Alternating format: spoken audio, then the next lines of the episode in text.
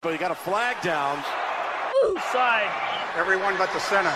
Offense. Welcome to Oofsides. We're back. It's the first three man pod of the season and also the first double episode because uh, my internet refused to work last week and we were also all really busy. Who are you people? Me. Yeah. God damn it.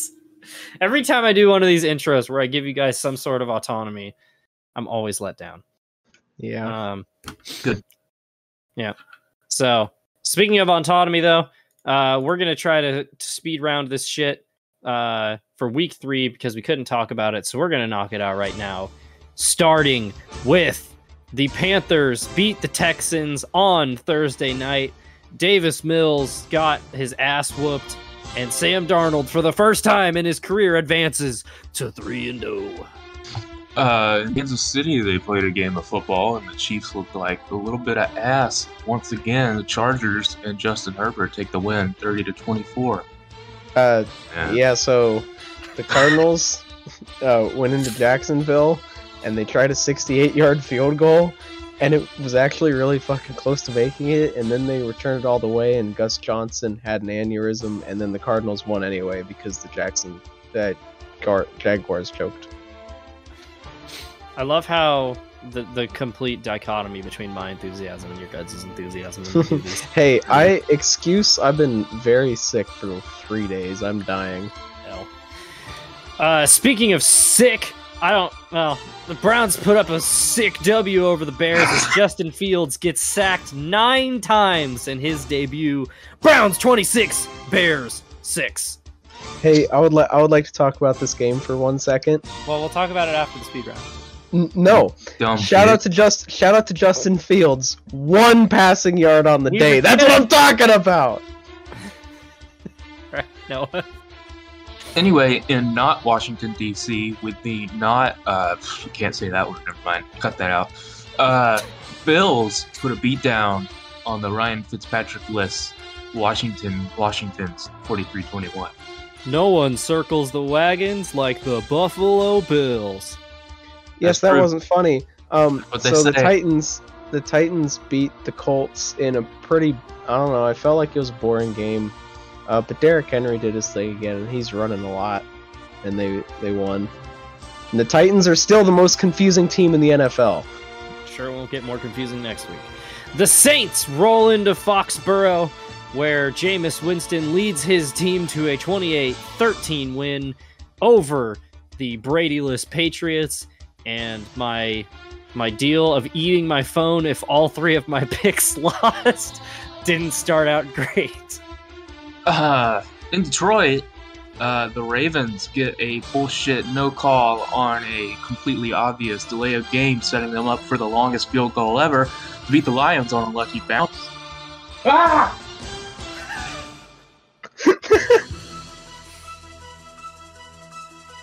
Uh, Austin, that's you. I was I was still laughing. I just I, I, I so I'm on push to talk this week because I'm still sick and I'm coughing a lot, and so I don't mm. hurt kill you guys with my coughing. Yeah, I was coughing. What's so, gonna make this really funny is the da da da da da da da background as Austin explains his cold. Um, so anyway, um, Big Ben threw 58 fucking times against the Bengals and still lost 24 to 10. Um, and the Steelers also stay a, a very confusing team. Um, also, Najee Harris uh, had as many catches as he did runs. That doesn't happen very often. On the day that Eli Manning was abdu- I almost said abducted, inducted into the Giants Hall of Fame, the Giants put in a classic Eli Manning style loss by choking late to the Falcons as Atlanta gets off the the floor with their first win of the season 17 14. In East Rutherford, New Jersey, that was a real tight matchup. Jets nearly pulled it off, though. Broncos come away 26 to 0. Uh, the Raiders, uh, yeah, they almost tied against the Dolphins, but they didn't. One. It's 31 28. the Packers roll into the Bay Area where the could be dubbed as the Matthew gets to keep his phone game. The uh, the 49ers kick or go. Oh my god, I can't talk right now. The 49ers score a touchdown late, but leave 30 seconds for Aaron Rodgers to drive the Packers down the field, sets them up for the game winning field goal. Packers 30, 49ers 28. Uh, Matthew Stafford and the Los Angeles Rams stroll into Tampa Bay and show Tom Brady who's fucking daddy. The Rams come away 34-24. Matthew Stafford is the goat. MVP, MVP. Um. Anyway, um, the Vikings beat the Seahawks, and I'm the only one in here who picked them. Get fucked. Greg Joseph is a god. The worst record of that week, so shut up. Don't care. I got the only game that mattered right. Greg Joseph is Lord and Savior, best Viking kicker in Vikings history. Uh, don't care. Don't care. And also, Kirk Cousins has been playing fucking well, and I don't like it. And finally, wrapping up week three, the Cowboys roll over the Eagles 41 to 21. Win it, boys!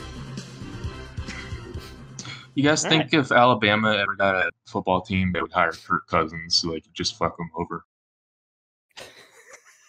Wait, what? I'm not saying that again. That's kind of kind of mean. I don't really get what what you're implying. But I said if the state of Alabama got an NFL team, would they hire Kirk Cousins so they could fuck him over? It was a bad incest joke. Oh, I get it. That's hilarious.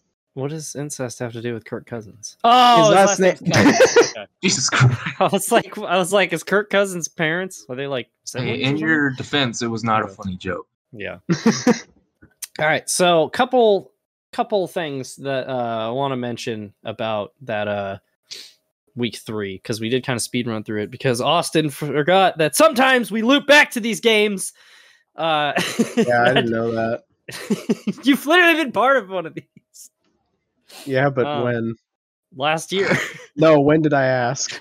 oh, um, oh So- shit!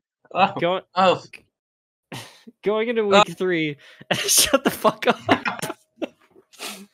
Um, we were all talking about like, is Trevor Lawrence going to be bad? And then I watched that first drive that he did, or not, not the first drive, but that touchdown throw he threw against the Cardinals was. mm. So I was like, okay. Tre- he's going to be no, fine.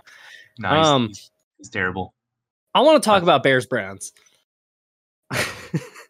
Justin Fields was six for 20 for 68 yards and got sacked nine times. So the Bears had a net one passing yard. They had a passing yard. One. Yes, Um, sir. 47 total yards, uh, averaging 1.1 yards per play. They were one for 11 on third down Yes, sir. with s- seven punts. Also, there were no turnovers in this game. Yes, sir. So, yeah, that was. The Detroit Lions have as many playoff wins as the Bears had net yards, and that oh my god! so, okay, my favorite stat of the day is that Justin Tucker's kick was 19 more yards than the Bears gained all day. Yep. and what's even more impressive is that the Bears scored twice in that game. Um, it was just ridiculous to watch. Um, another thing, uh, Carson Wentz somehow managed to sprain both of his ankles in week two, and it showed because he could not move at all against the Titans. And uh, I believe he got, oh no, he only got sacked twice, but it felt like a lot more. Um, Bengals kicked the shit out of the Steelers, and Ben Roethlisberger looks terrible. Um, I once again would like to point out he threw 58 fucking times. Uh, Najee Harris has not done a single thing pretty much this season, so that's turned out well. Uh, Zach Wilson threw two picks again. Uh, so Jets, you know, real close that time, only 26 points away. Yeah. And uh, the Raiders are completely incapable of playing normal games of football. So the Dolphins were, or they, the Dolphins uh, became the first team to ever pass for a safety. That happened. Uh, Jacoby Brissett threw a screen in their own end zone that immediately got tackled. Um, they scored the first 14. Then the Raiders scored 19 unanswered. Then the Dolphins scored 11 unanswered. Raiders tie it, send it to overtime. They both kick field goals, and then the Raiders win super deep into overtime. Um, and then yeah, I think, and then obviously Austin's Seahawks or, or not Seahawks, Austin's Vikings uh, got their first win in the season. Yes, sir, and it was convincing. I watched most of the game, and we actually played well. Our defense was a little shaky in the first half, but our offense was there the whole time, and they stayed on. And our defense made improvements in the locker room, and it was a really good game. I was very uh, optimistic about our season. Um, we'll talk about how that went next week. For what it's worth, Kirk Cousins has looked really good this season. Yeah, and I don't like it. I don't like it because that means we're gonna give him more money soon. Yep. So, shall we uh hop into the last week though, week 4, starting with a uh surprisingly good game. The Bengals and Jaguars. That was a hell of a game, dude. Um probably the first time this season that we've actually seen Trevor Lawrence kind of shine. yeah, he actually looked like he felt slightly comfortable, a sense Yeah. of comfort. Yeah. Because, uh, like what I was saying, um, their first drives that are all scripted, usually he looks really good, and then after that, like the whole offense falls apart. And that didn't really happen. They jumped out to a fourteen nothing lead in the first half. Um, you know, Trevor Lawrence ran one in for a touchdown, and then I believe Robinson, yeah, Robinson ran one in as well. And then they got stuffed on the goal line at the end of the half. They were on like the one inch line on fourth down, and they had uh, Trevor Lawrence basically try to sneak it from shotgun instead of just, you know, sending your six five quarterback like through the pile, where he could just reach the ball over the top. So, and then that became the momentum swing because Joe Burrow came out, and holy shit, Joe Burrow looked good in the second half of this game. Dude. Yeah. Because I mean, yeah, Um, it was a fourteen nothing game at halftime, right? Yeah, Yeah. the uh, Burrow to CJ Uzomah uh, connection was just unstoppable in the second half. Uh, I don't think the the Bengals got stopped a single time on offense in the second half. Um, and then it comes down to the very end of the game, tied at 21. Uh, and then the Bengals kick a game winning field goal as time expires. So that missed touchdown right before half you know, instead of getting three or even seven points, the Jaguars end up with nothing. They lose by score. Uh, pretty questionable play calling by head coach Urban Meyer. And uh, then some other questionable stuff happened after the game. But, you know, the game had its ups and downs. And speaking of ups and downs, so, so the whole team flies back to Jacksonville, except Urban Meyer, because Urban Meyer, longtime uh, Ohio State coach, you know, one of the most famous people in Ohio sports. I don't think that's an exaggeration. Uh, a video surfaced of him in a bar with a girl grinding on him when he told his whole team that he was staying in Ohio to visit some family. And I think he said that he was there with his grandkids, is what he said. Uh, yeah, it still might be legit. We don't know what they're in. yeah. Uh, so, uh, in his defense, he had his wedding ring on and he had his hands covering his crotch the whole time. He wasn't actually touching the girl, but I wonder what he was doing down there. Um, so he did a press conference the other day. I think it was yesterday, actually, where his apology was basically him saying that he was at a bar with like his kids or something and he got drug out onto the dance floor, which is not what happened because he's on video. And then he threw Trevor Lawrence under the bus. Did you see that? I did not see this part. He mm. fucking mentioned how he had to tell Trevor Lawrence to be careful when he went on his bachelor party. What does Trevor Lawrence have to do with you having a girl pushing on you in a bar, Urban? Why didn't you go back to Jacksonville with your fucking team? What kind of head coach are you? Dude, This is. I love just the idea that he's all in this. He's gonna go to LA to chuck himself into rehab for sex addiction. Oh, so, uh, there's the University of Southern California. When did that get here? Oh, Do the Jaguars play a team in LA this year? Let's don't see. know. Uh, they don't. They, oh my God! They play the Rams in LA December fifth. Calling it right now. That's when he resigns. So, uh, I didn't. I didn't know anything about Urban Meyer before the season started because I don't watch college football. Uh, just looking at it, he's got a one and done face. He Yeah. doesn't have an NFL head coach face. It's just something about him. well, yeah, he looks like someone who peaked in high school. Like, Yeah. He's So- uh he's done the same thing before. Like that's where the joke comes from. Is he's like made up things and went to another city to like check into hospital, and that's like the city where he ends up signing with another school or another team. Holy shit, dude! What a fucking joke. I mean, it, I really what- wish I could remember which one it was because like he He's has been too many. well, uh, Joe from Fake Racers knows a lot about Urban Meyer because he hates him, and he went on a whole rant at the start of the show. So if you want to hear like a full breakdown of all of uh, Urban Meyer's shortcomings as a human being, go listen to the, uh, this last week's Fake Racers podcast. So at least the intro. So Um, it the big one was when he was at Florida and he Ohio State. Yeah, yeah yeah because then he took that gap year to work at ESPN and then went to Ohio State, so no one expected Yeah. anything. yeah, that's didn't right he? yeah Wasn't his excuse like he wanted to spend more time with his family? yes Yeah. God, what a scumbag. So I'm doing the math.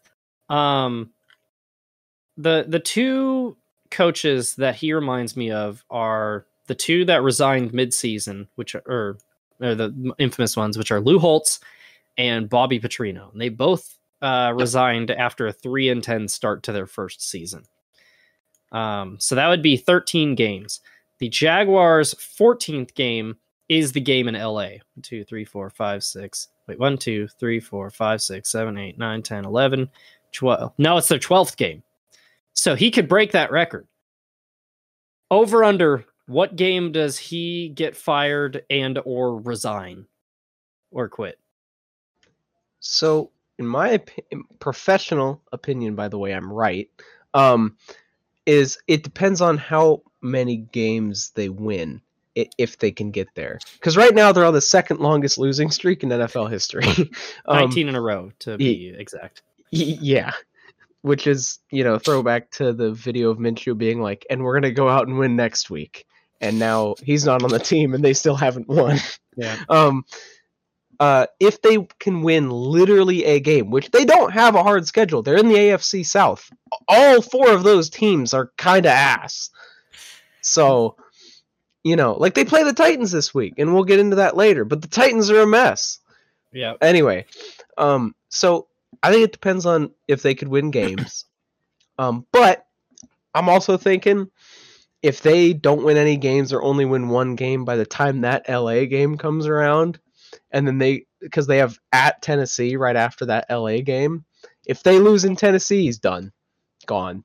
Yeah. Whether it's him resigning or getting fired or both, it'll be like you're fired. You can't fire me. I quit. Like I feel like that's what'll happen yeah. because that's how he is. Yeah, that that is my prediction.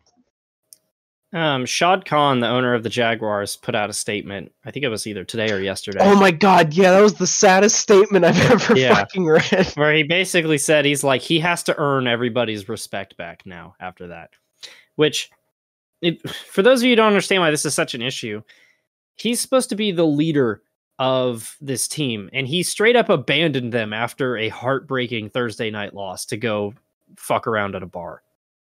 Like he didn't um a lot of people are saying like this is the only time i've ever heard of a, a coach not riding the plane back with the players. He just didn't care. Um, yeah, it's really funny because like a, a bunch of players were like, "Yeah, he he told us that he was tired and wanted to see some family, so he canceled the team meeting on Monday." Like that came out. Um, that came out like Monday afternoon, or no, yesterday. Yesterday morning, that came out that it was like, yeah, he even canceled the team meeting for Monday. like God. he straight up said fuck it for the entire weekend and just didn't interact with his team. What's so weird about this is like, why did he even take this job? He doesn't seem like he wants it. He hasn't seemed like he wanted it since the first game because week one he had to answer questions of whether or not he was going to go to USC. So, like, what was even the point of him taking this job? Like, Also, uh, sorry, I posted those tweets. Those are uh, the whole thing, the whole thread about it. Yeah. Um. The st- the statement from Shad Khan, by the way, was: "I have addressed this matter with Urban. Specifics of our conversation will be held in confidence. What I will say is his conduct last weekend is inexcusable. I appreciate Urban's remorse, which I believe is sincere. Now he must regain our trust and respect. That will require a personal commitment from Urban to everyone he supports, represents, or plays for our team. I am confident he will deliver." So it's obvious he got lured to the NFL with the allure of you know, you get to coach Trevor Lawrence, who's considered to be this once in a generation talent, you know. Whether or not Trevor Lawrence ends up turning into that is, you know, still to be decided. But what what makes this situation so shitty is this is the best the Jaguars have looked in a long time. This Thursday night game, like they could have won, and they have. If this team is in like a unified spot, they could easily beat the Titans or the Dolphins. Both of those teams do not look very good right now, but it's it's just a mess. I don't understand what Urban Meyer's doing in the NFL. I don't get it. Yeah, so I'd I'd like to read this this Twitter thread, um, or at least skim it. Um, so the uh, this was a tweet that came out. Uh, this was yesterday morning, so Tuesday morning, um, that the the Urban Meyer situation had reached a, a crisis point. Uh, someone said that when he was first signed, he had zero, he had very little credibility to begin with, and now it is like below zero, and that uh, players were specifically upset when he canceled Monday morning's meeting because, and the players assume he was too scared to face them. And then he didn't even apologize to the team as a whole. He just apologized to position groups uh, individually and just said that the woman was just someone who was just there dancing. Um, Quick side then- note: that's literally not true because uh, PFT commenter from Pardon My Take did some digging and found that Urban Meyer has tagged her in photos before that he's posted over the years. So literally a lie. um, and then one one player said, uh, right when he left the locker room, everyone started laughing hysterically, and he he could hear it. Like there's no way he didn't hear it. And then he was like, and then some player said, "It's bad. I don't know how he's gonna function as a coach." so looking forward to the Jags game this week. Oh my god. just overall, when your players are now have a greater leadership position than your coach, like it's not a very good situation to be in. That's a bold take, I know. Yeah. I mean, you know, they could lead themselves out of it and like go win, and just not by just not listening to him. Honestly, yeah. Well, that's like a. So, do you guys know anything about Bobby Petrino's stint in Atlanta when when the Falcons hired him? uh, I know as much as what was covered in John Boy's documentary. yeah. The similarities are eerie. Like Yeah, 'Cause I've Petrino was, again, a really crooked, kind of lying, deceiving college coach who came to the NFL and immediately like didn't treat any of the players like pros because he didn't understand how to be a pro coach. And like Urban Meyer's done the same thing because NFL players are professionals. They do this for a living. When they were having problems with CJ Henderson, their player who had played 10 games and they just traded, Urban Meyer said that he had been talking to CJ and his parents about like his performance with the team. His parents. He called up the parents of a 20 something year old NFL professional to talk about his career. He's not A fucking college student, Urban. CJ Anderson is like 30. Yeah. Or He's no, been around a while. Henderson, not Anderson. Oh, Uh, I think he was one of their draft picks last year. okay, yeah, yeah, he's 23. Um, like he thinks he still has to teach these guys like how to be athletes. Um, it, he rubbed a bunch of players the wrong way because he was telling them that they have to hustle to hydrate, and it's, it's like, yeah, we know we have to drink water. We're athletes. We're, we made it to the NFL. We know. So, and just like uh, just like Urban Meyer, Bobby Petrino told Arthur Blank, "You have a head coach." After he'd pissed everybody off and then left to go take the University of Arkansas job, and uh, yeah, so thirteen games, three and ten is the bar to uh, beat. Uh, Urban Meyer might beat that. I think rate, he could so- make it to 1 and 12. yeah. I see if it was just bad performance, I'd say that, but I think with how bad of a distraction he is, they get to like one and ten, he's done.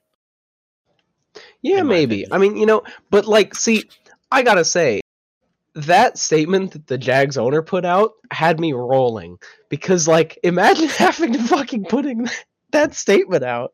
Yeah. Like, that statement is just like this fucker. He's like, he wrote that with just like he didn't even like. I, I I don't even know how to put into words how ridiculous that statement is because to me it just seems like I, I, I don't know how to describe it. So it is absurd.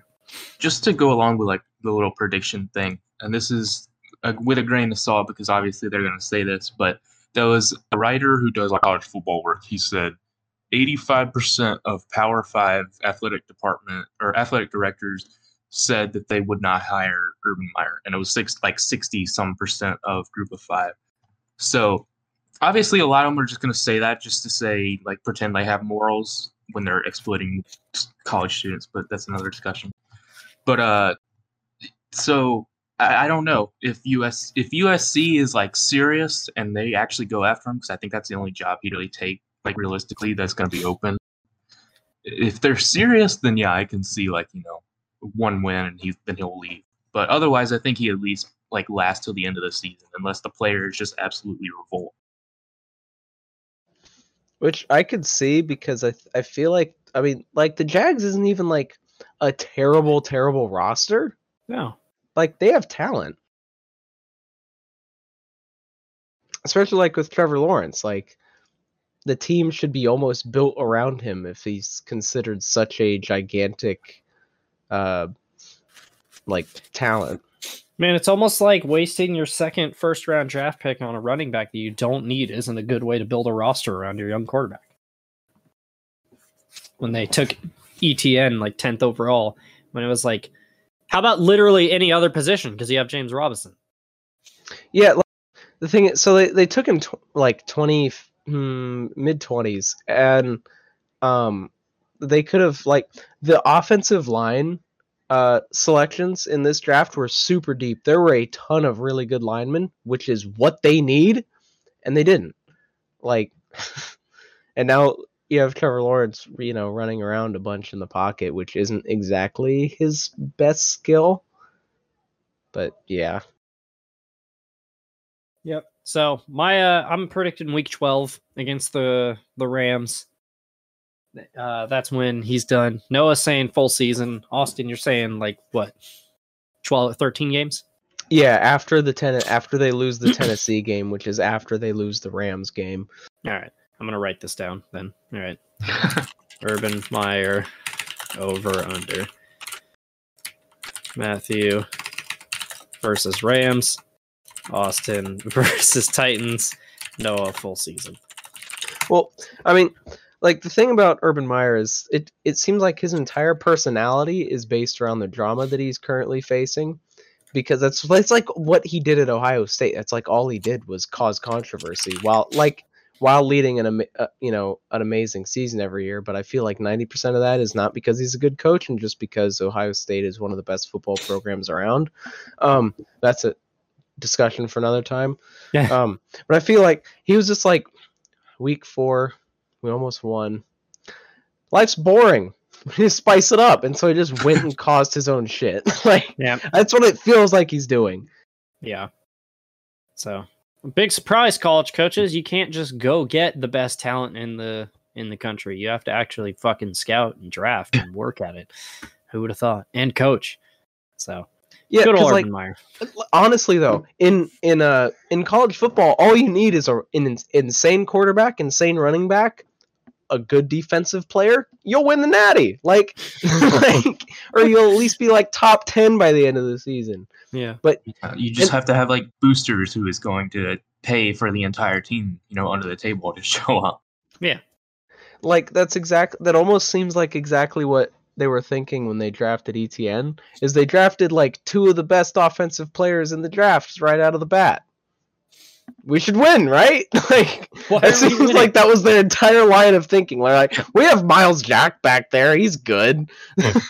Guess you, what, you know, it's like the you- worst you- player on a call or on a f- NFL team is the best player on a college team. By the way, mm, I'm gonna disagree with that one, but that that's another. Thing. We know no, but I mean, you've got to be in like the top five percent of college players to even make it to the NFL. You know? yeah, yeah. Yeah. It, the only thing is, it's just like really heavily position based. Yeah. So, any other thoughts we have on this? I, I mean, I want to add what Austin said. Basically, it's like when you play NCAA 14 and you just scout all the five star. and You're like, yeah, you- we're good now. Yeah. it's, it's basically just what they did. It seems like. Can anybody hear block? so, yeah, Jaguars are a mess. Urban Meyer's a joke. Uh, football. Go Bengals. Bengals are three and one and leading the division. Who would have seen that coming? Uh, probably Jack. Yeah, maybe. Yeah. So, uh, the Jaguars did not get their first win of the season, but you know who did? The New York Football Jets beat Yes, the Titans sir. 27 24 in overtime. Conveniently, the one week we don't do pick'ems, so Noah doesn't even get to pick the Jets right. So mad, pissing with rage. Sweating with anger. Um, Picked him in spirit. Yeah. Uh, the Titans are a goddamn mess. I don't know what to think of them. They just their O line is so bad. Like not often do you have your running back run for 157 yards and you still lose. Um and like Tannehill did not even do that bad. He was 30 of 49 for just under 300 yards and a touchdown. Um but they gave up 7 sacks. Um Zach What's- Wilson. Oh, go ahead. Sorry. Uh, sorry, I was just gonna say what's really, really interesting to me is how the time of possession and the plays. The Titans had the ball for about 40 minutes compared to the Jets 30, but the Titans ran 93 plays compared to the Jets 60 and still lost, and outgained them by almost 85 yards and still lost. hmm um, and weirdly too is the Jets were the only ones with a turnover. So, uh, Zach Wilson did finally show something. Um, that touchdown he threw in the fourth quarter, where he was scrambling out to his right and he was directing traffic and just pointing the guy like "Go," and then just threw a bomb to the to the end zone. That was awesome. Um, yeah, I said this like before the draft. I'm sure you guys might remember, but I, I firmly believe Zach Wilson was the best quarterback in the draft. Maybe Justin Fields is better, but like, actually, no, Justin Fields is probably better. But still, I, Zach Wilson's a solid number two best quarterback in that draft, and I feel like he's going to be another Sam Darnold situation where he's going to suck in New York, except for Showtimes of Brilliance, and then go somewhere else eventually and shine. Yeah. Um, Saleh put together a better game than he has the last two weeks. He was kind of rubbing people the wrong way. So hopefully he doesn't end up being Adam Gase part two. Um, it- it's just down to the team's management surrounding him with some talent and protecting him, you know, with like a good O line or whatever. Yeah. Because Darnold should have been a lesson because we're all seeing how good he's looked in Carolina. Like you got you need to surround your quarterback with talent and like a competent coach. You can't just throw him out there and be like, "You got this." So, Jets get on the board though. Good for them. There was also um there was another throw. I know it got posted in our Discord, but I'm not I can't be bothered to go look for it to get all the, the full context. But there was like a third and fifteen in their own territory. And Wilson was just scrambling all over. And then out of nowhere, he had he hadn't been looking towards the left sideline like the entire time he was running.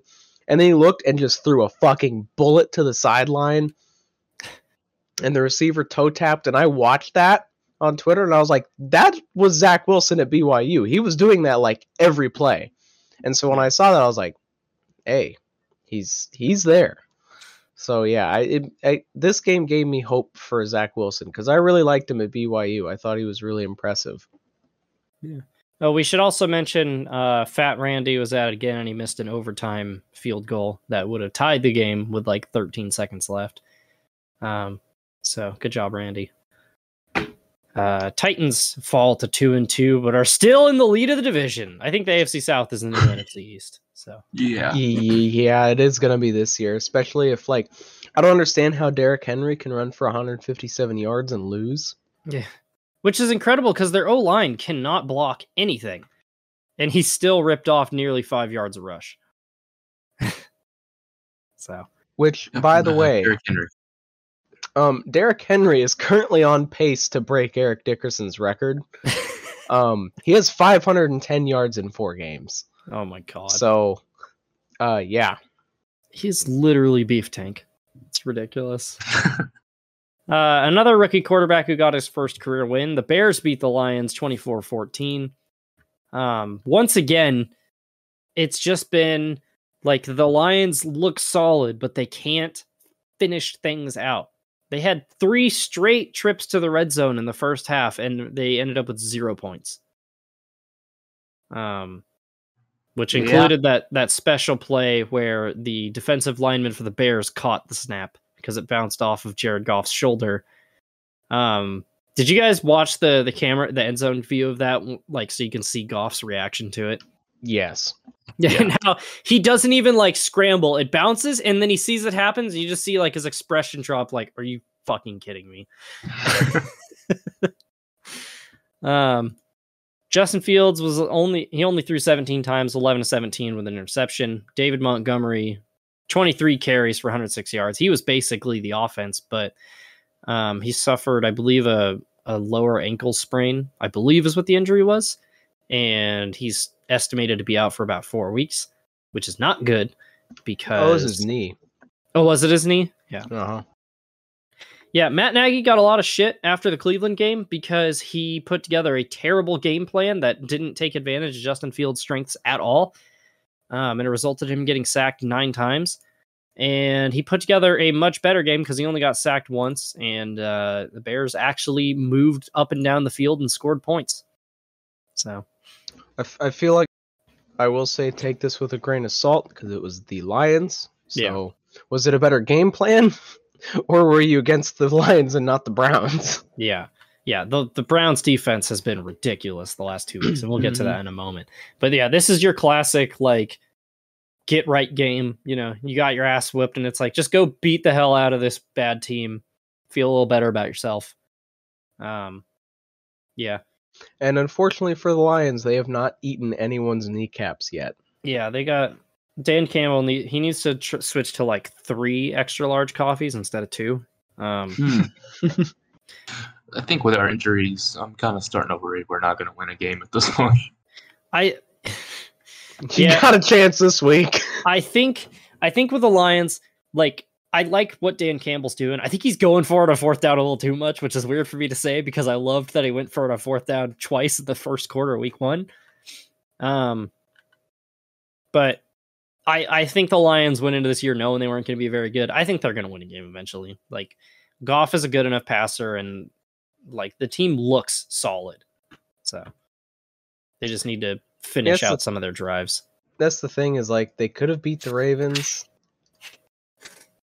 And they, Yeah.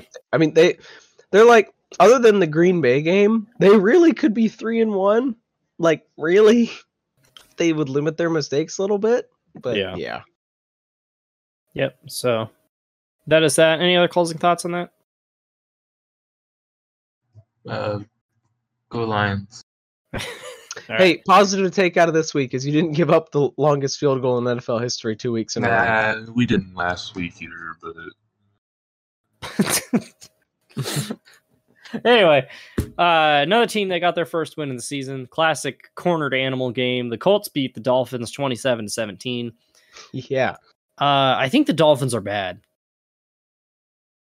mm, Granted, they're being led by Brisket, so I, and Brisket's not bad. I yeah, just don't. Brisket. I don't know if they've really formed their game around him yet. The They're- yeah. Dolphins. Oh, good. Their problem is he doesn't fit into this offensive system that they run. Like they he is not Tua, he can't fly around the field. He can't throw deep balls to DeVante Parker. Like I, I saw a stat because I hate to bring this up, but I have DeVante Parker on my fantasy team and I was reading Boo. about and no, look, and he wasn't getting he wasn't getting very many points, and so I read about it, and then I read about how Jacoby Brissett is not Tua, and he doesn't throw deep balls. He he's checkdowns like all of his targets were going to like Gesicki and the running backs out of the backfield.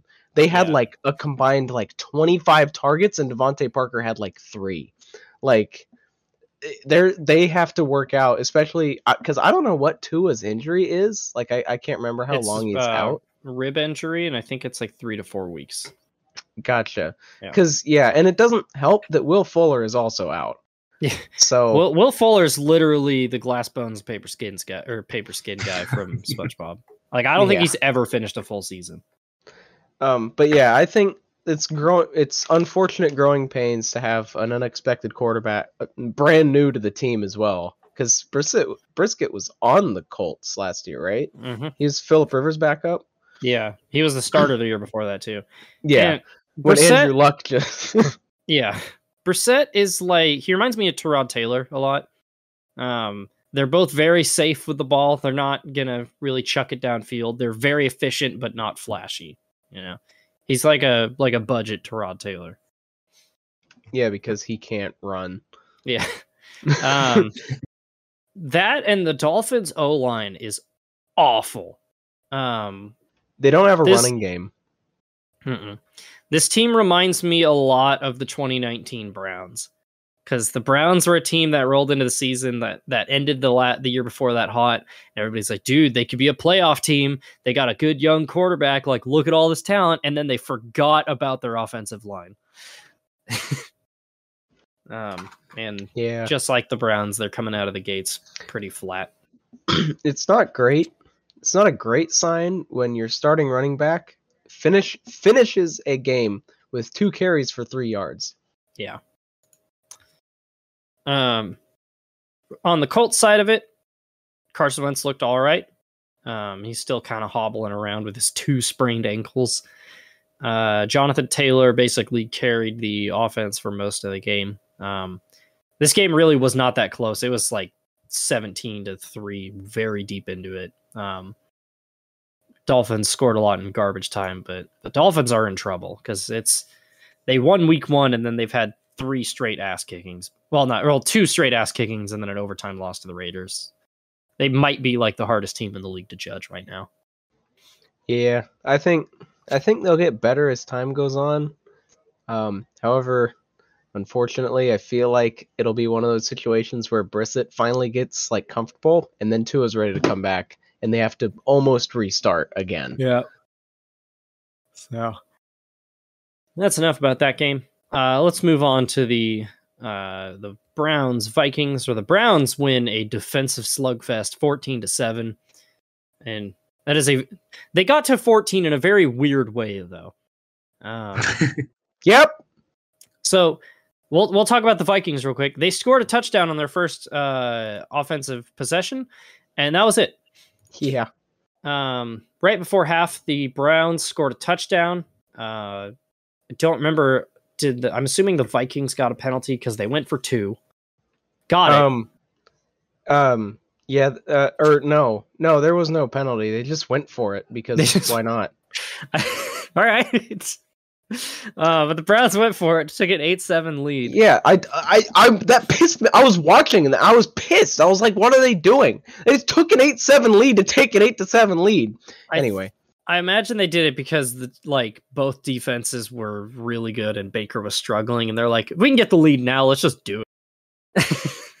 so, Uh. uh, then they got they made a stop on the Vikings, got the ball back, kicked a field goal to go in halftime, eleven to seven. we gotta talk about this. Okay, We gotta talk about this. all right. So, okay, it was it was second and ten, or excuse me, there was a holding penalty. It was second and twenty.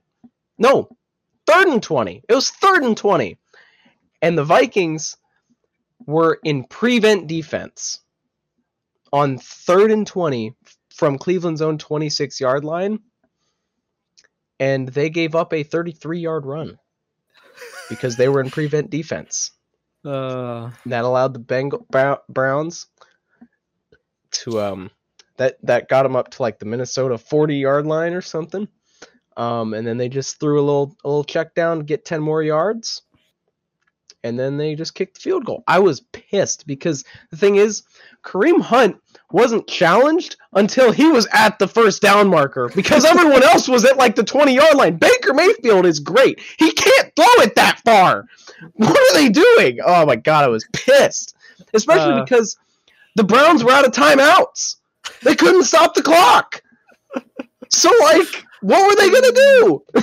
oh my god, I was so mad watching that. And in all honesty, it kind of ended up losing us the game because at the end, the Vikings actually got really close to scoring. And if it if it was only a, a you know a three point game, they could have just kicked the field goal and it would have been a chip shot. Yeah. because they ended the game on like the 25 but nope.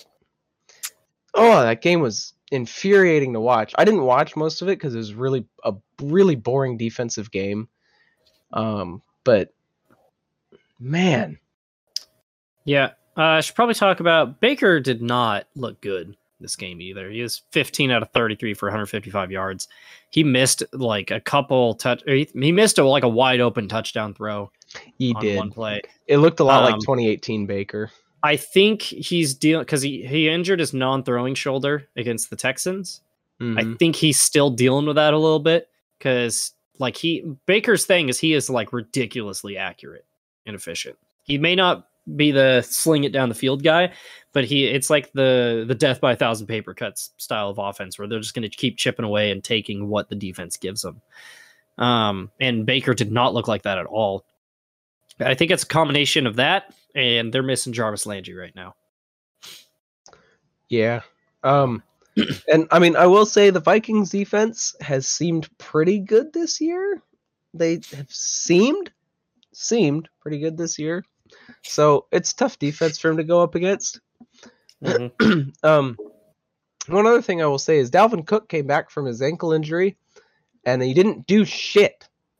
So he ran Yep. 9 for 34 yards. So Yeah, Great- and unf- great- unfortunately, yeah, when you have basically the centerpiece of your offense coming off an injury, going against probably the best defensive line in football right now, uh, it's a recipe for disaster. Yeah. Also, what, uh, another recipe for disasters. He got hurt again. So, Dalvin Cook is fantastic, but that man cannot stay healthy. He's Yep. like he's like late career Adrian Peterson. It's so frustrating. yeah, except without beating his kids. That's why I said late career because it was after. Oh, After okay, that. okay. Well, Austin, you know what they say about 34 yards, right? Sure, they say some words about it. what Uh, is uh, beats walking. as soon as he said that, I was like, if Noah doesn't say it, I'm going to say it. So that was Browns Vikings. Browns are three and one. Vikings one and three. The Vikings are so close to being undefeated. I can. Yeah, exactly. That is three Mm, one score losses. We're looking to take the Chargers title this year. They are the new man, that's tough. That's Yeah. tough. Oh, that's tough, man. Well, the Vi- well, Kirk Cousins has replaced Philip Rivers as like the goofiest quarterback in the league. Um, because Kyle Shanahan said a couple weeks ago that Kirk Cousins' swag is that he has no swag. He- I've never looked. I've never seen someone look so lost yet confident on a He- football field. He has so much dad energy. Like he belongs there, but he's just a goddamn dork. So yeah. Uh that's that.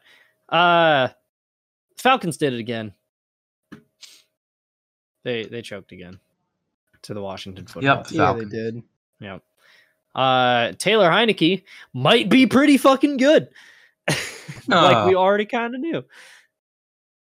He No was way. uh 23 of 33, 290 yards, three touchdowns, including that ridiculous throw to uh, Terry McLaurin, where he was like falling down and just kind of chucked it up.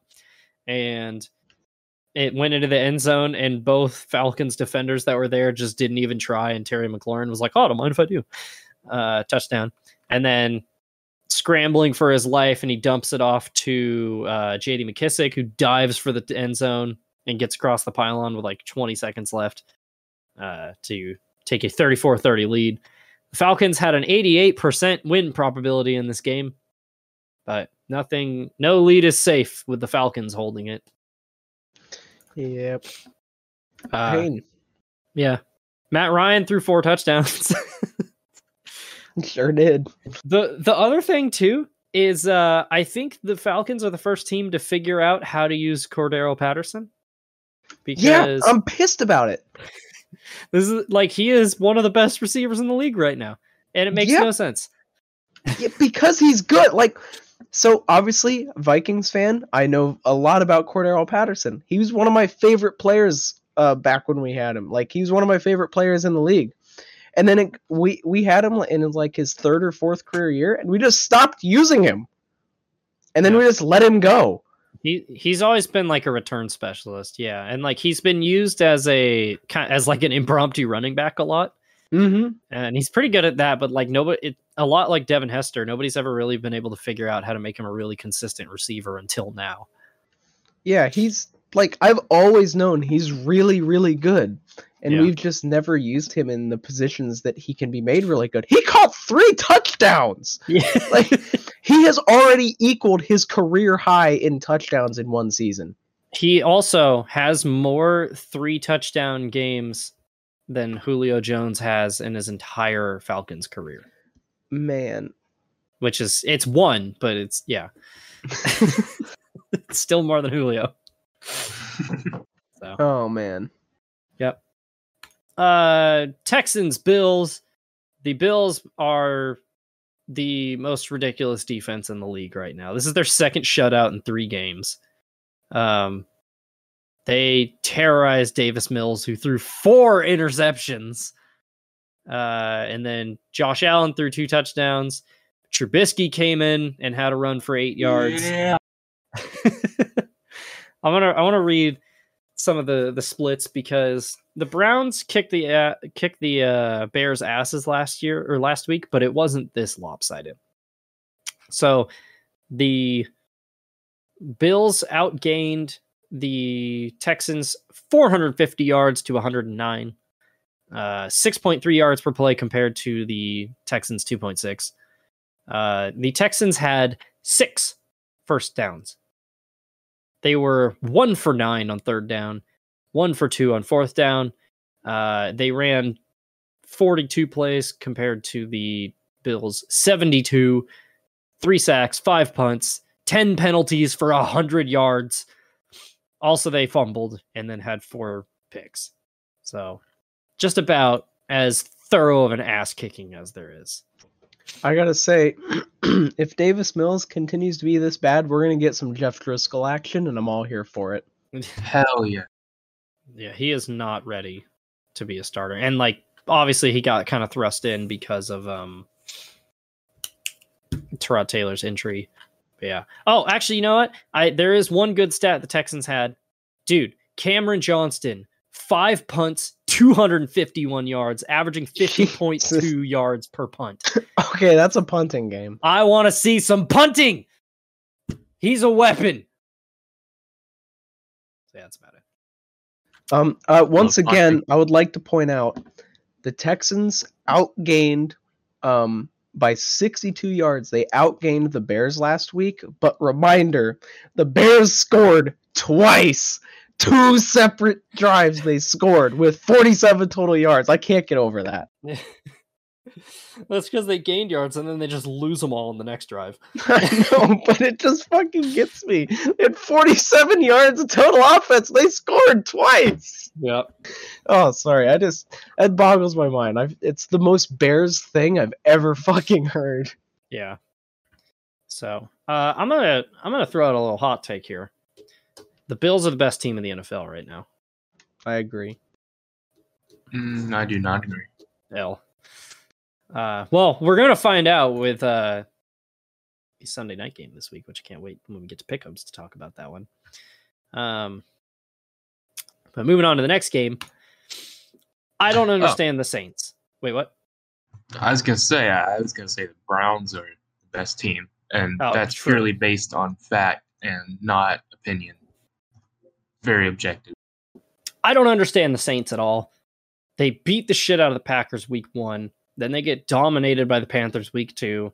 They convincingly beat the Patriots week three. And then they lose to the Giants in overtime in week four. Um, You know what they say? The Saints are where you want to go if you want to see football. who who says that? They They do. and the worst part is we can't even blame this on like uh Jameis Winston go, being ridiculous because he didn't even have a turnover. Uh oh wait no. Oh no, Taysom Hill threw the pick. That's what it was. Yeah, it was a little too much Taysom Hill this week, unfortunately. And what's interesting is Alvin Kamara finally showed up to a game and he ran for 120 yards. Yeah. And then they lost. I, I'd like to point out there were 48 seconds left in the game when the Saints had a 94% chance to win. Jesus. Uh Kadarius Toney actually had a game for once because after two games he was sitting on negative two receiving yards. Yeah. um, six receptions for 78 yards. Daniel Jones, two weeks in a row, has actually played really well. 402 yards, two touchdowns, and an interception. I have Um, always held that Daniel Jones is not bad. The Giants are just bad. And he's he's the new Jameis Winston. Like he really is. Because both of them throw gaudy numbers, but they also have like they just turn the ball over all the time in goofy ass ways. And they're just like hilarious to watch because they're super clumsy, but like ridiculously talented. Um, I would also like to point out, fuck the NFL overtime rules because the game was once again decided by a coin toss since the Giants went down and scored a touchdown. The Saints literally didn't get the ball in overtime. And I, I- I- and I hate the people that say, well, their defense should have just stopped them. Well, in a really high scoring game, like this is not a really high scoring game, but in a really high scoring game, and you just don't even get the ball, like that's stupid. I, I would simply just get the ball. I don't understand the strategy behind that, if I'm being honest. uh, Matthew, can you splice in the clip of uh, when the, the Giants won the overtime coin toss? Because that was great, by the way. It's What? hilarious. Have, have you not seen that clip? What? Wait, what? What did something happen? Or When they did the coin toss, the Giants player who was out there, he was like super enthusiastic. And they're like heads or tails, and he's like, "Give me heads!" And then they win the toss, and he's like, "We want that fucker." did they get caught on the mic? it did partially, yeah. Oh, let's go. It's That's hilarious. So the Giants finally win. Uh, boo, because I hate the Giants, but good on them. Uh, the Chiefs are the most overrated team in football right now. I'm gonna throw that hot take out there too while I'm at it. So, yes, I know Pat Mahomes threw five touchdowns in this game. That's absurd. I know the Eagles never forced a punt, but the Chiefs' defense against a shitty Eagles team never forced a punt. There were zero punts in this game. Um, I hate that. Both teams basically just marched up and down the field. The Eagles had three touchdowns taken off the board because of penalties. All three times they settled for field goals. That's a loss of 12 points. They lost by 12 points. Um, I'm sorry, but the Chiefs, you're not going to win Super Bowls by just being bailed out by high end talent. Because we saw that last year. Because what did the Chiefs spend all of the second half of last year doing? It was getting into shootouts with shitty teams and barely beating them. You know, Mhm. the only reason they beat the Falcons was because of a missed field goal. Cur- And uh, a lot of penalties, and the Falcons Tyreek being Hill- the Falcons. Tyreek Hill had 250 receiving yards in the first half against the Buccaneers, and they won that game by one score. Think about that. One player had 250 yards in one half, and they won by a score. The, the th- like we saw it last week, they had four turnovers against the the Chargers. Like, yes, Mahomes, Kelce, and Hill maybe the best trio of skill position players in the league. And Clyde Edwards Helaire actually had a good game for once. I will say that. It's like probably the first good game he's had, definitely of this season, maybe of the last year. But like like name the other receivers on this team. Name their star O linemen. Name their star defensive players. They don't have any. They, um, Mecole Hardman's pretty good. All right, I'll give you that one. but like, they are literally just a mediocre team bailed out by a good coach and a good quarterback. Yeah, it's getting to be that way. Yeah. I mean, it was like like we said last after, or I guess we didn't say it after last week because there wasn't a show last week. Yeah. But it was the first time that Andy Reid was under 500 in his entire time at the Chiefs, and it was the first time uh, Mahomes was under 500 in his entire NFL career.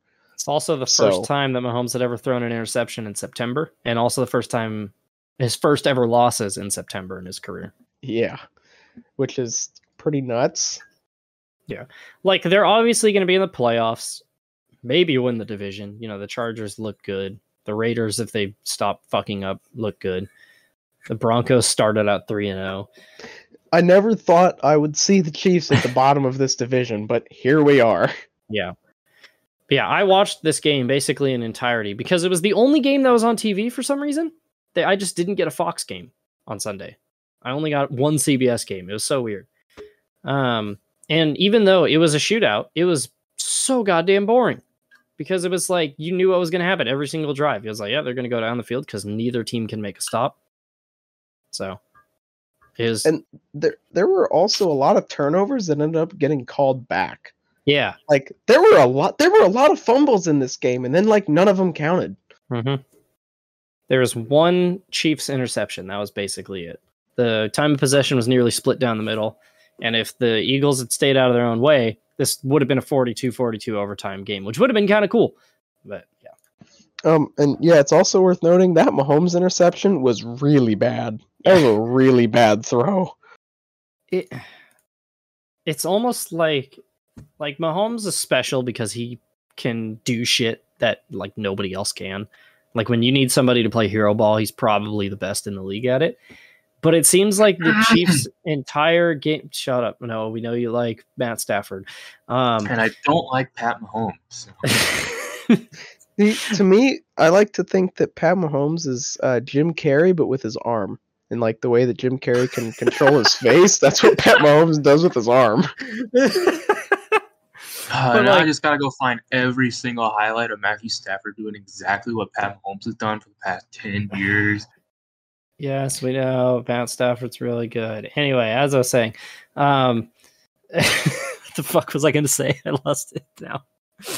Oh, but like it seems like the Chiefs' entire game plan is just let's have Pat Mahomes play hero ball, and it's like, dude, that only holds up for so long.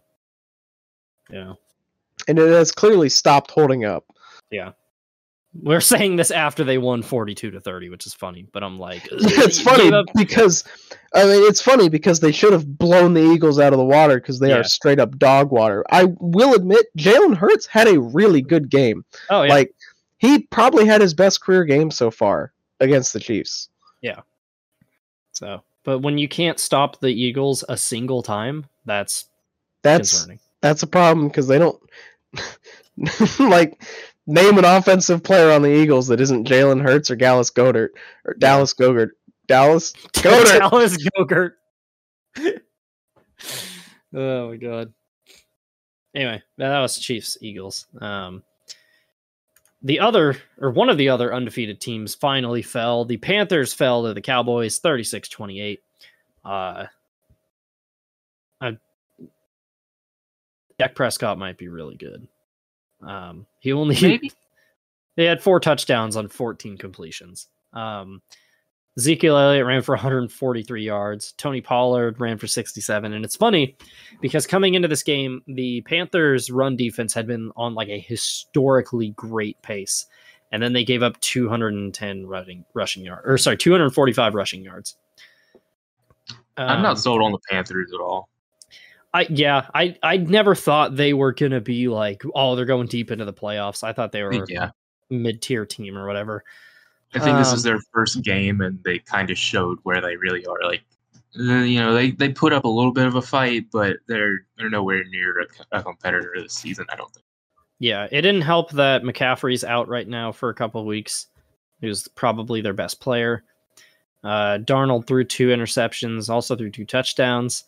Uh, ran for two more. So like Darnold still had a good game, but you know turnovers Yeah. cost them. Uh, fucking what is his name? I'm drawing a blank on it. Trevon Diggs for the Cowboys has five interceptions through the first four games. Like, holy shit! Him combined with um, oh my god, why am I drawing a blank on his name? The linebacker the Cowboys drafted, Micah Parsons. Those two guys might be leading like another. They might finally be like the first good defensive players the Cowboys have had in a long time. Yeah. This podcast is brought to you by Union Pacific. Uh, you need shit moved? Union Pacific. All right. Um. Yeah. Oh, there's one more.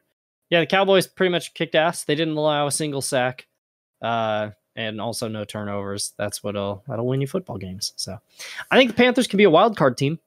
Yeah, I was gonna. That's exactly what I was sitting here waiting to say. Is I think they'll make the wild card, but they'll probably be a first round exit. They might Yeah. give. They might give the team whoever whoever they play. They might give them a headache, but I don't. I don't know.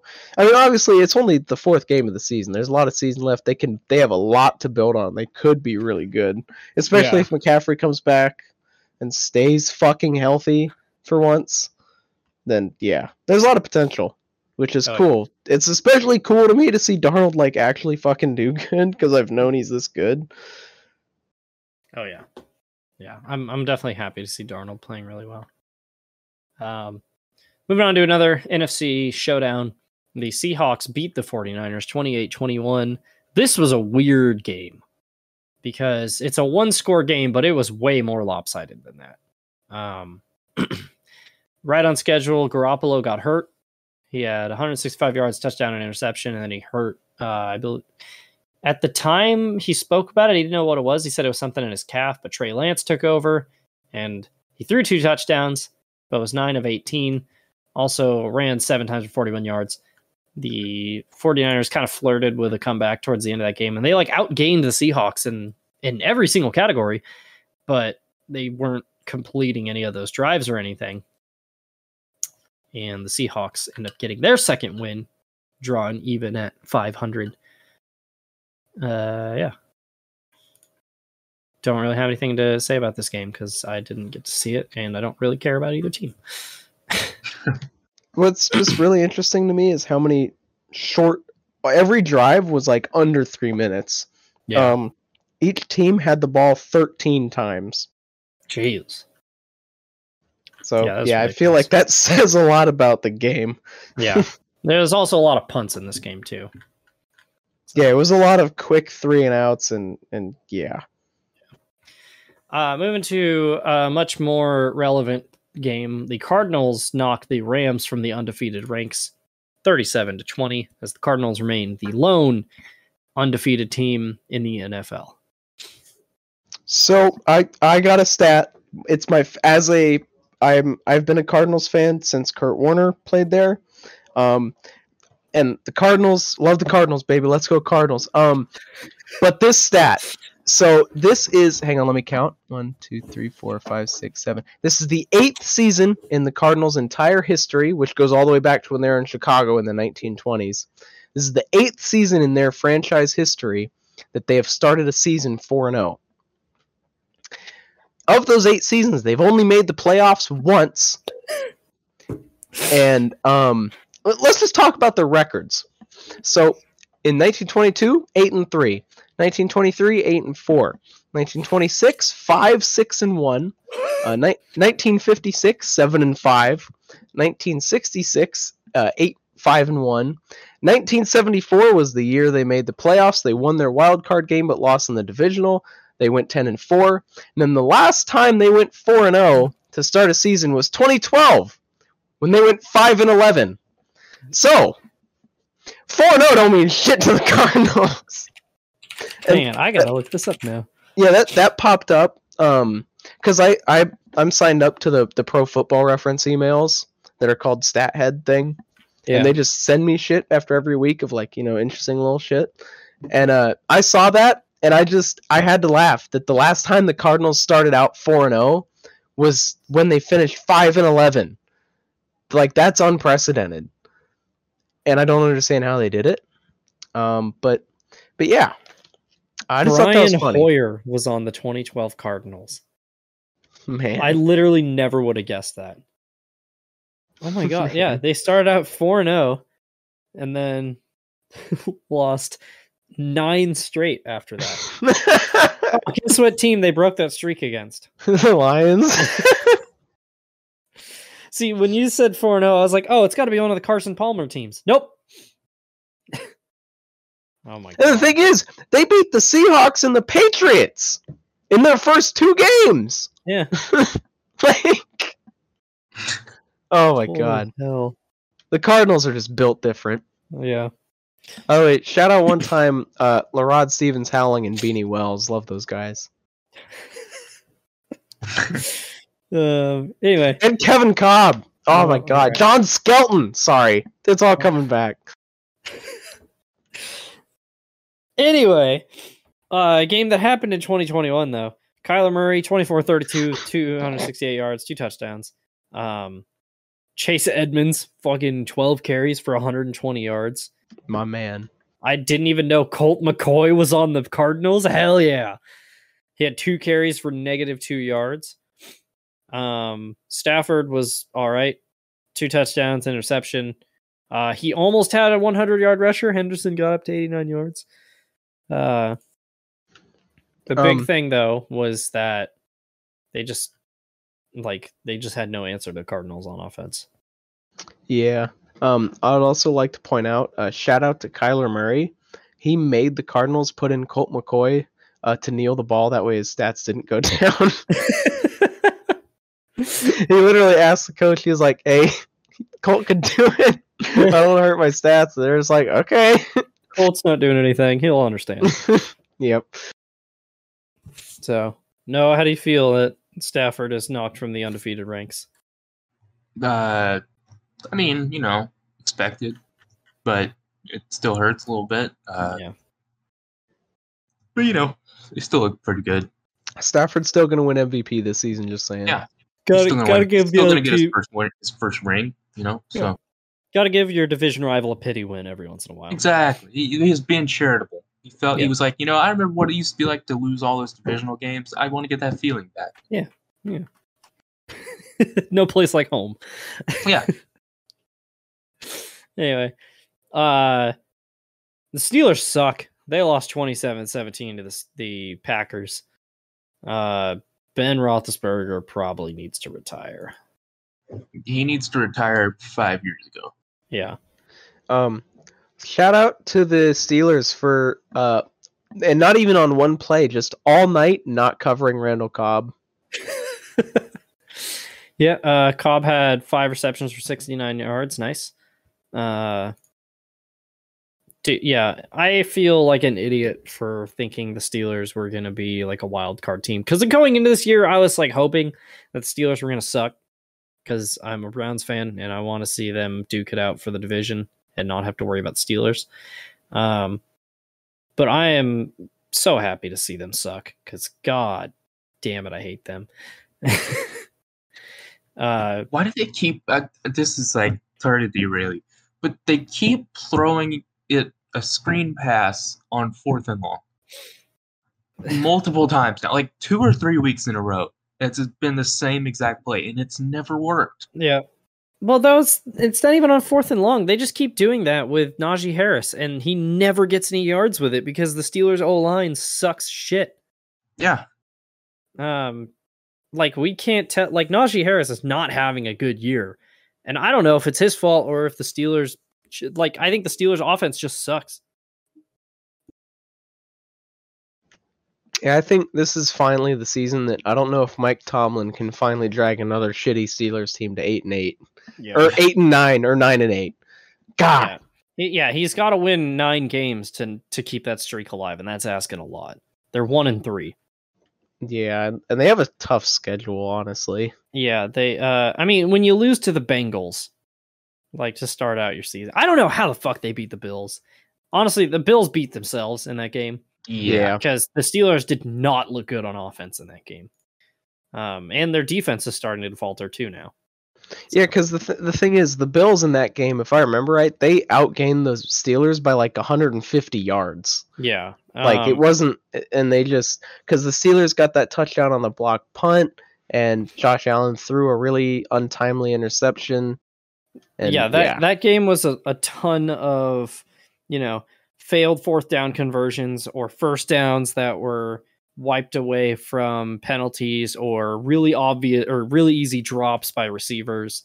It was like the Steelers just had to do the bare minimum and not embarrass themselves and watch the Bills just kind of let it slip away. Yeah, like like I said, it was the first game, and they Yeah. just yeah they fell flat. Because I mean, since then the Bills have come out and dominated and set the tone in every game they've played. Yep. And yeah, I, I just think it was the fir- first game, and they just kind of yeah Yeah. So Steelers bad and stupid and bad and dumb and stupid and bad. Yeah. And yeah. Uh Ravens rolled into Mile High and smoked the Broncos 23 to 7. Uh and unfortunately Teddy Bridgewater got hurt and he got a concussion and in came the man, the myth, the legend, Horse Cocklock. Um and he didn't do very well either. crying and pissing myself to watch Teddy Bridgewater have another insanely dirty hit knock him the fuck out. yeah, yeah. yeah. Hate it here. Yeah. Um. So my my roommate and his girlfriend were in Denver this week, and uh, our our buddy that that was that they were visiting there was like, we could go to a Broncos game, and Adam was like, "Fuck no, I'm not going to a football game while I'm here." And Adam sent me a a, a video of just like a line of Broncos fans walking down the street to go to the stadium, and I was like, just give them a couple hours. so I don't think the Broncos are a terrible team, but they were not a powerhouse because they played literally the three worst teams in the league the first three games. Um, yeah, and then they faced an actual team this week, and guess what happened? Um, I'm gonna be honest. I think the Broncos are in the same situation as the Panthers, where I think they're still pretty good. Yeah. They just didn't really play anybody, so They're they like- made them look better than they are. Yeah, But they're like you know, a they- nine win team. they held the Ravens to less than 40 points, which the Yeah. Ravens have the offense to accrue against anybody. So, you know, I think the only downside is there wasn't a lot of offense, but like Mm. like we said, Teddy getting hurt didn't really help that. Yep. I will say, uh, at the very end of the game, the Ravens, instead of kneeling, they ran a, a run play towards the left side because they were like four yards short of 100 yards. And they had a streak going of, I believe it was 43 consecutive 100 yard rushing games, which tied an NFL record. And Vic Fangio whined about it. Uh, and to that, I say, cry about it. Yeah. Like So- I, I know like since I work in sports broadcasts, I, didn't- I speak to a lot of sports players and um I've brought up multiple times like coaches always preach to not give a shit about stats. They preach that to their players, but like you can't just not care about stats like that. yeah. Like that shit's cool. if you're yeah if you're john harbaugh like you have a chance to literally make nfl history and if your team has 44 consecutive 100 yard rushing games, that means your coach is doing a pretty damn good job. So you know Harbaugh and and all those players involved they're like, yeah, let's get it. And if you only need four yards, fuck it, do it. It would have been really funny if they ran that play and it got stuffed. Yeah, and they lost like five yards. oh my god, like that Falcons running back in the 70s who was Yeah. so close to. Dave Oh. Hampton Yeah. got it, and then they stopped the game and gave him the game ball, and then the next play he lost five yards. yeah. Oh, Falcons. Anyway, um, I would like to say, uh, Matt, I a little extra editing work. Um, I could tell by looking at Teddy Bridgewater's um, uh, profile player profile pi- picture, um, that these concussions must be getting to him because his hairline is going backwards. Dude, I did notice about Teddy Bridgewater. He changed his gloves mid game. oh, Did I anybody did else not- notice that? He started the game with white that. gloves, and then by the uh, he had orange gloves at some point in the game too. Clearly cheating Yeah, oh. in He that just couldn't decide twenty-three what color he wanted to wear that day. He was just like, yeah.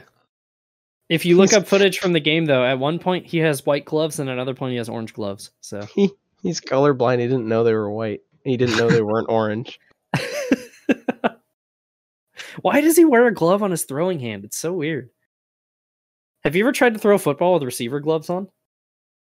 I can't throw a football with my bare hands. So I mean, Well, you need to go throw a football. You need to go catch a football and touch some grass while you're at it. the fuck? Uh, um, but no, like part of the throwing motion is that as your arm comes up, you know, the ball goes upwards and then your fingers kind of pull the laces down, which gives it the spiral. But when you have receiver gloves on, it sticks to your palm. So you just, it's like hard to not spike the ball straight into the ground. It's fucking hard to throw with gloves on. I don't get how he does it. So, anyway, that's my Just better. Anyway, yeah, the Broncos are frauds. Anyway, next. Wow.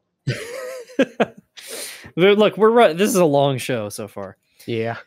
Finally, not finally, but probably the most important game, definitely of the week, maybe of the season. Tom Brady and the Buccaneers roll back into the place he called home for 20 years.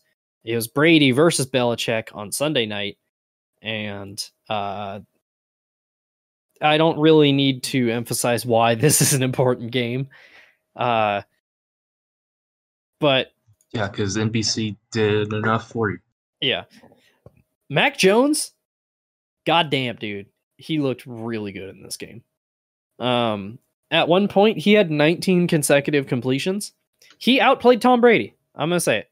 He, well, yeah. Tom Brady did not have a good game. Yeah, he did not throw a touchdown.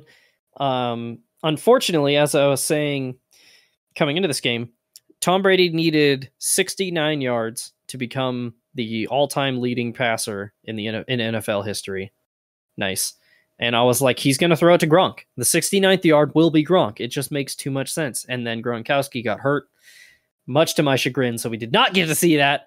Think of the memes. Think of the memes we missed out on. Um, but he threw. Him and Gronk just start fucking on the field.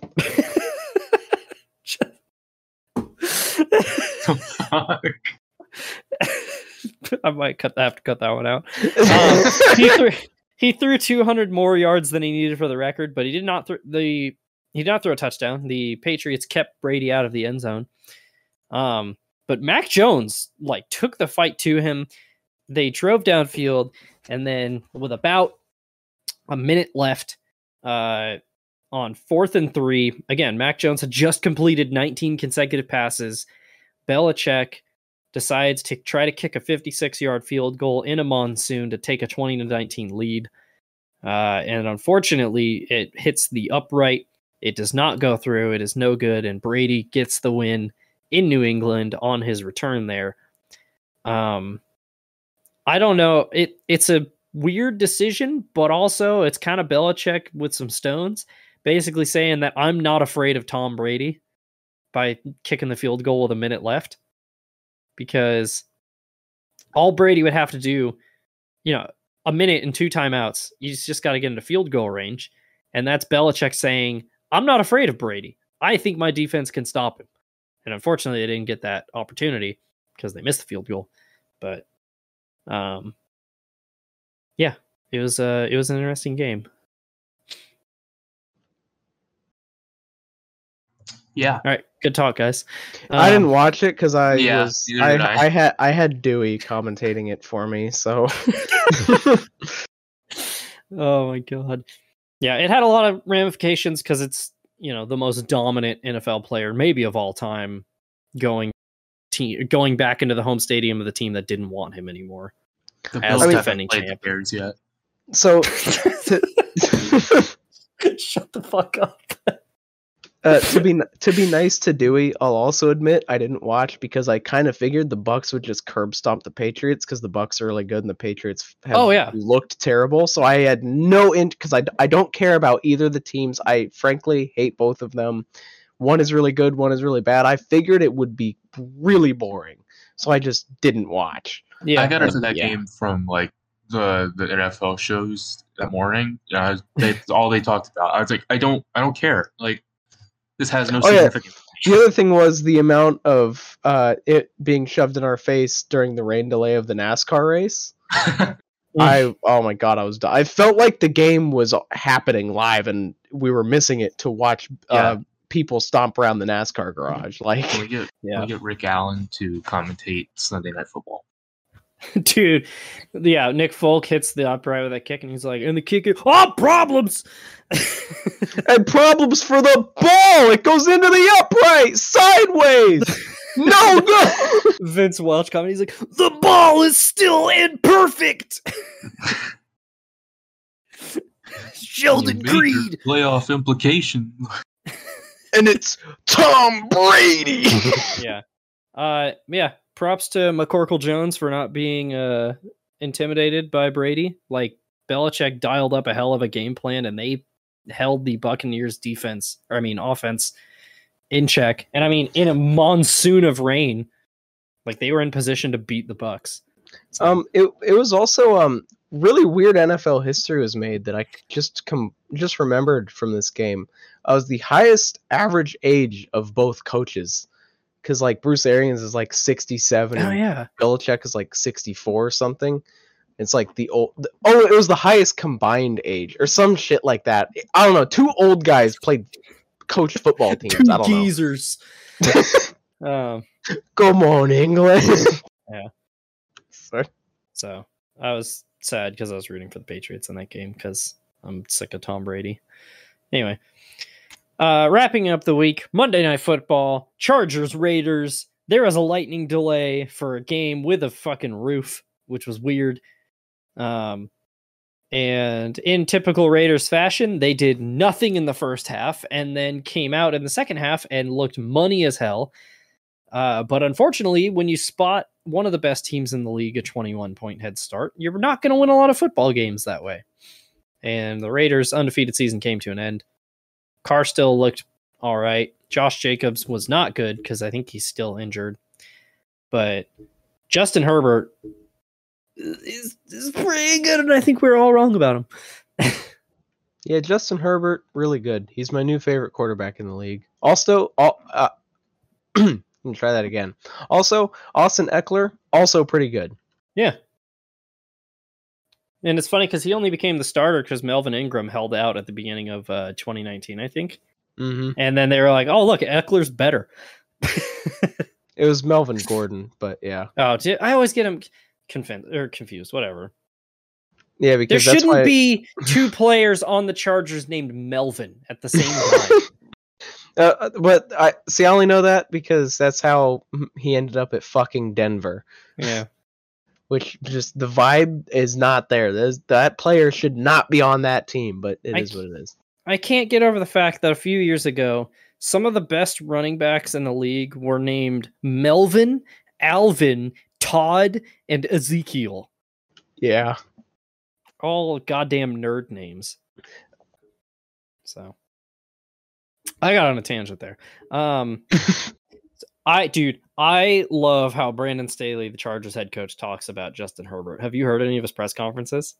I do not watch press conferences. Okay, so after uh not the Chargers game, after the Cowboys game, he said that even though they lost, he said that um Justin Herbert was the best player on the field in that game.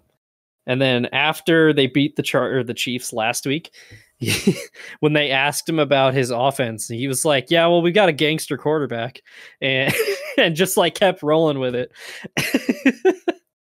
Um, one of my favorite things about the Chargers, which by the way, um, I've the Chargers have been like my second team for a long time. I don't know why, but they I've just always really liked them. Um, I've just kept it hidden because they've sucked. Um, but anyway, uh, the Chargers' uh, social media accounts are fucking hilarious. oh yeah, And so it turns out, um, for their their TikTok account is especially hilarious. I know their Twitter is too, but uh, their TikTok account is hilarious because um, their social media manager, or whatever, uh, at every day of preseason camp, they would try to film Justin walking out onto the field, and apparently he's he has like a problem with anxiety, and he's a really really shy person. He doesn't like a lot of media attention. Um, and he's like like normally one of the quiet guys in the locker room and stuff like that. Um, I've I've heard he's like a really quiet leader. Yeah. yeah. Um, and so he he he started noticing that he'd get filmed every time he walks out of the locker room and onto the practice field, and so he started coming up with like decoys and like like he would have another player put on his jersey and then he'd walk out like a little bit after him or something, or he'd like walk out of the alternate entrance and like every time he gets caught, and it's like it's this hilarious TikTok compilation for like a minute and a half of like 15 straight days where he tries something different to not get filmed walking onto the field and it's fucking hilarious because he always just he's always just like staring at the camera from really far away seeing if he can notice him Oh my Oh, it's- and that's why he's turned into my favorite quarterback in the league he's Yeah. it- i mean that and he's pretty good at football Yeah. All right. Uh yeah, and I think that is uh Chargers Raiders, and that is week four wrapped up. It was a weird week of football. very weird football's weird It is. Honestly, cancel football. nope Well, yeah, that's true. Then what else would we talk about on this on this show? exactly So let's get into pickums though. Uh starting with our Thursday night game, Rams Seahawks. i picked the Rams. rams Yeah, give me the Rams. The uh, Seahawks are gonna get clowned on. Uh, yeah. Oh man, dude. Game Jets. of the century. Jets, Jets. at Falcons. Jets. um Oh, swear to God. i want the falcons Uh, yeah, give me the Falcons. I can't pick. the Hey, Jets. hey, Noah! If you're so confident, you should lock the Jets. Okay. Stop! Let's go. Stop encouraging him. well, I don't run the show, so I don't give a shit. God damn it. That is our Yeah. first ever Jets lock. Good. It's that should have came before. It should have came last week actually, but you know. I absolutely hate it here. Uh Lions Vikings. Vikings. Lions. This oh, is- really? the- this is like the most coin toss game that has ever existed. I'm only history- choosing the Vikings because the Vikings are at home. That's really what decides it for me. You know, fuck it. Give me the Lions. Yes. All right. I, they've got to win a game eventually. They're not that bad. I mean, their defense is really bad, and That's kind of competent ex- that's see exactly Alex Alexander Although- Mattison, Kirk Cousins. They're going to be all over the field. The Lions will be lost. Although the 08 Lions had like a semi-competent offense and a garbage defense, so shit. Uh Saints Washington. This is like Washington. Sneaky good game because it's going to be is- chaotic as hell. And by the way, really weird. This game is on CBS, and I don't like it. That is weird, yeah. It's an all NFC matchup on C- CBS. That's weird. Um, it's an odd numbered week, so I'm going to take the Saints. I, I was also thinking Saints. Yeah, I think the Saints are going to finish nine and eight, and they're going to alternate wins every week. I would not be surprised. That sounds Oh. something like Jameis Winston would do. Yeah. It, this is literally the two most chaotic teams in the league right now facing off. Up there with the Titans. Yeah. So I, I love the chaotic aura of Washington though. It's so good. Oh baby, are you ready for an two offensive juggernauts? It's Patriots at Texans. I'm, Is this, I'm one, is this one a question? I'm gonna lock Uh, the Patriots. Oh my god. Okay. Davis Mills is not gonna beat a Bill Belichick defense. Yeah, true. It is a rookie quarterback versus it's gonna be like a six to nothing game. I expect like I expect like 19 to 6. Actually, yeah, that that's a yeah, yeah. You know, I'm gonna write that down as a note. Noah or Austin said Pats Texans 19-6. No, not Austin versus Titans. Pats 19, Texans 6. I hope that's correct. So uh Noah, you have the Patriots as well. Yeah. Okay. Dolphins, Buccaneers. Um I'm gonna go ahead and lock the Buccaneers on this one. You really just broke the the trend and you locked a good team. Yeah, because I'm here to win. Sorry, I locked. Hey, me too. I lost my first lock and I'm undefeated since. That's 3 in a row, baby. That's what I'm talking about. I've also uh not very good on locks. I'm 0 for 3 on locks this season, so I'm gonna, I'm gonna take the low hanging fruit while I can. Here's my locks. Uh, I locked the Browns week one against the Chiefs, which was more of a faith based one, if I'm being honest. Um, week two, I locked the Saints against the Panthers. This was after they had just dismantled the the Packers 38 to three. And then week three, I for some reason locked the Steelers against the Bengals. Actually, no, it's the Steelers versus the Bengals. And the Steelers own them. So I'm taking the low hanging fruit, and I'm taking the Buccaneers against the Dolphins. Yeah, Buccaneers for that. one. Austin, same for you. uh, yeah, I said Bucks. Yeah. Okay, good. Maybe Uh, if you would Pe- listen to me once in a while, Matthew. Yeah, the, the Browns are gonna win. What? I said maybe if you would listen to me once in a while, Matthew. Huh? Matt, did you? this is better than when uh, Noah was like, or not Noah, Steven said, Why did the virgin get left hanging?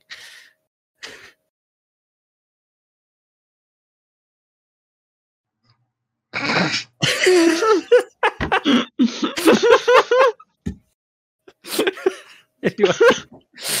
so, Packers Bengals.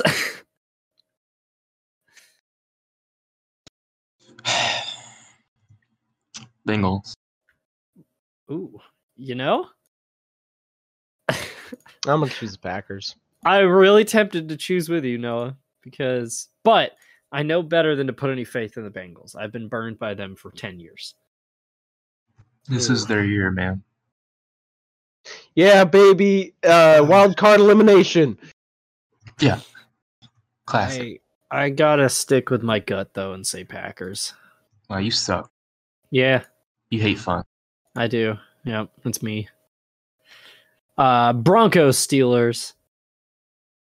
Broncos. Yeah, give me It's the, not uh, going to be a close game, I don't think. Well, actually, with Teddy hurt, this could be a really close game. But it's also a concussion, so he might be back.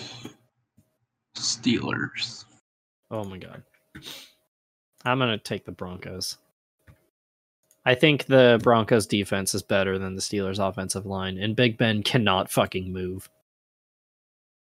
So I would. Okay, this is complete tangent. I would love to see a quarterback that does not move his feet after the initial drop back.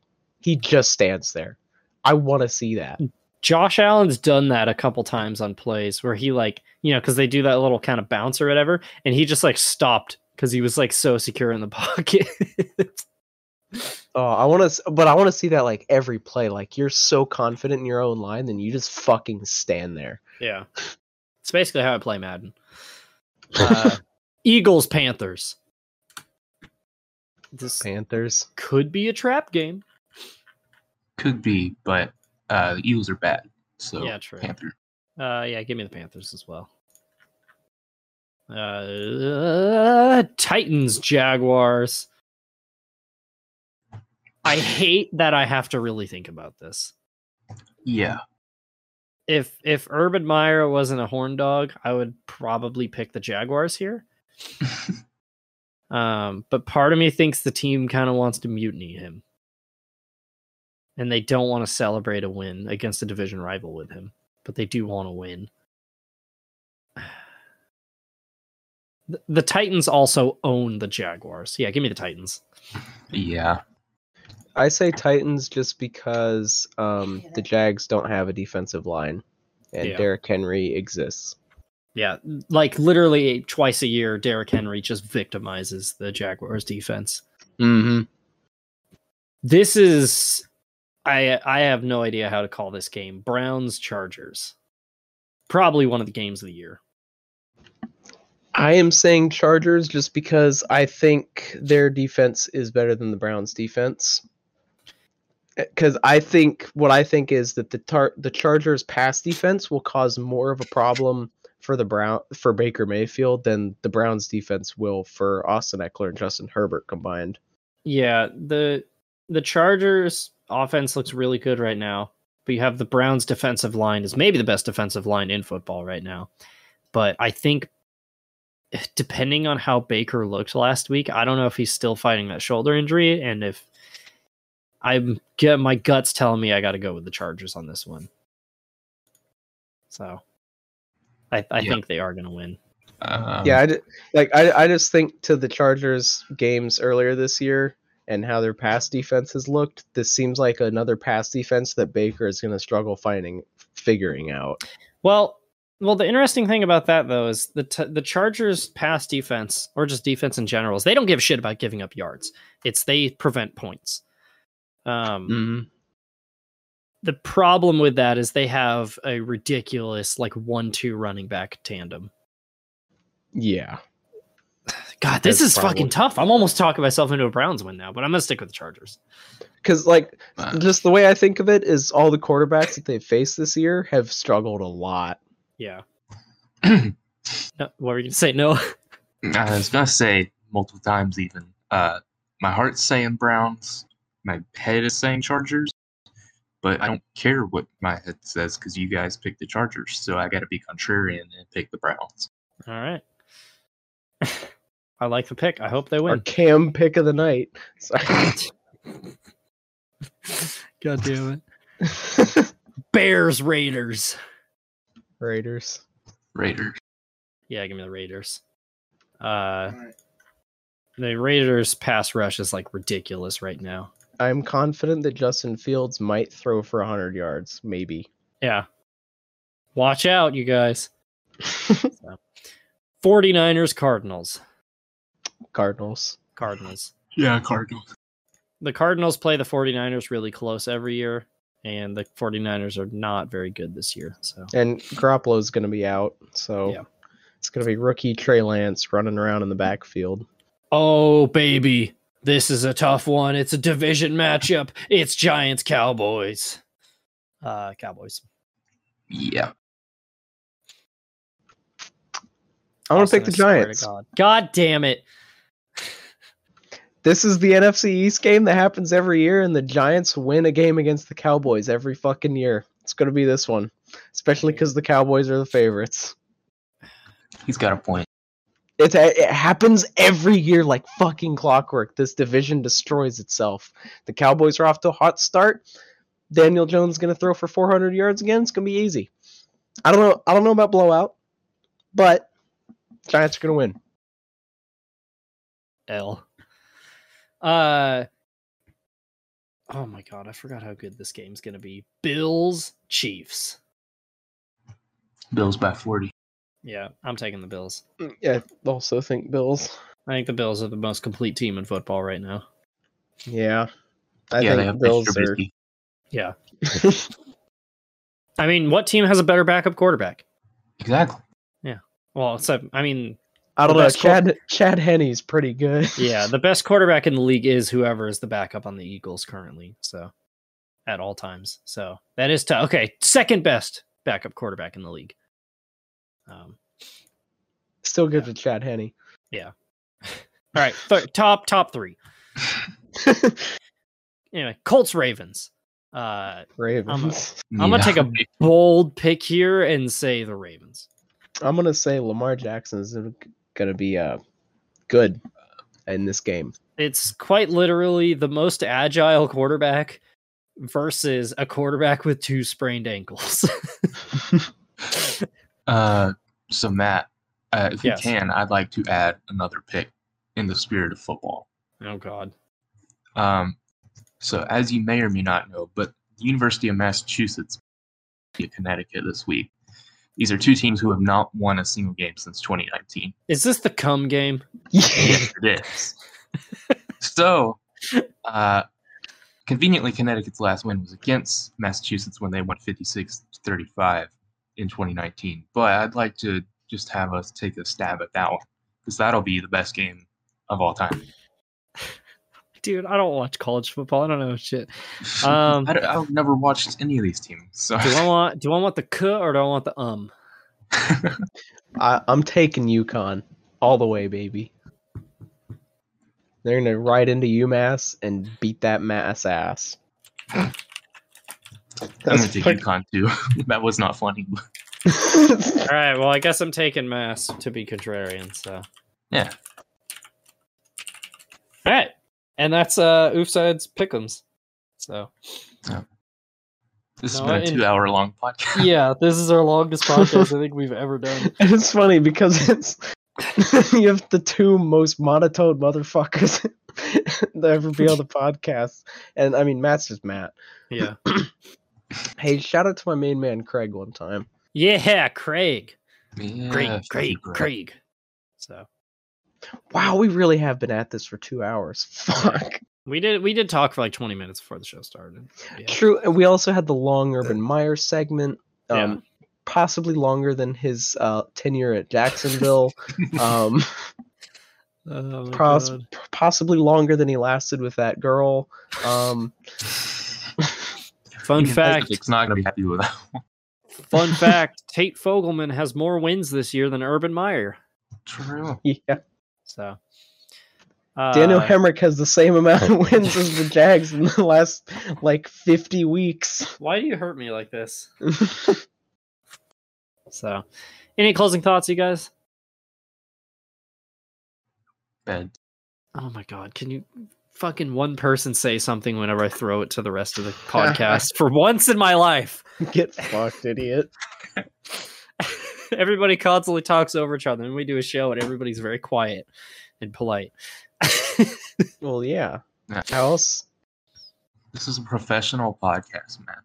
Absolutely. Tr- I'm genuinely trying to have a broadcasting career. so, All right. Well, on that note, this has been Oofsides. Uh, y'all, I'm not gonna plug your guys' social media because the tw- your Twitter handles have been on screen the entire time. Thanks for watching, uh, and we will see you. Well, we probably won't see Urban Meyer next time, but we will see you next time. yeah, go Giants.